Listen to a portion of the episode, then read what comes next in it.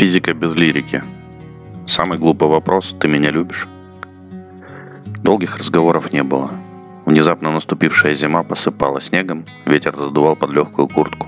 Я отчаянно старался не стучать зубами. Моя новая, еще не моя, незнакомая, со смешливыми искорками в глазах и неясными ожиданиями, вела меня как бычка на привязи к дому Рустика и Руси. Утром, опустошенный, гордый, счастливый, я украдкой рассматривал ее стройный силуэт на фоне окна и думал, эх, если пацаны в школе увидели, какая у меня девушка. Подростки тщеславны, вы не знали? Начался наш долгий роман, в котором было много физики и мало лирики. Ее не интересовали кафе и рестораны. Меня безденежного это радовало. Мы встречались в каких-то квартирах, на дачах, в общагах. Бродили по паркам в поисках безлюдных мест – Выбирали укромные малодоступные пляжи среди скал. Наверное, это самый волнующий квест в мире. Найти, найти где, когда негде. Мы неизменно в нем побеждали, постепенно снижая планку допустимого. Вскоре мое желание похвастаться своими такими взрослыми отношениями взбылось, но не так, как я хотел. Где-то в городе нас спалила моя озабоченная классная руководительница, записала в блокнотик и вызвала родителей в школу. Мама, не дослушав, бросила Ане Андреевне. «Я в личную жизнь своего сына не лезу и вам не советую». Развернулась и ушла, мгновенно попав в категорию злейших врагов класс-рука. Я бы ни капли не удивился, окажись в ее блокноте и такая страница. Дома мама была не столь лояльна. Больше всего ее озаботило то, что со слов классной моя девушка была старше. В то время мне было 16 и 20, и разница в возрасте была хорошо видна.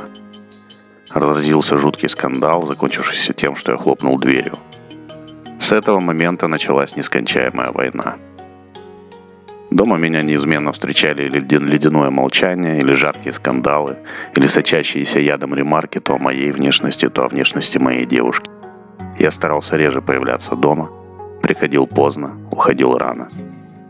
Оказалось, даже бесконечные юношеские энергетические ресурсы при постоянном прессинге истощаются – Наши отношения тоже свернули куда-то не туда. Постепенно чувство новизны исчезло, а более сильных чувств не возникло.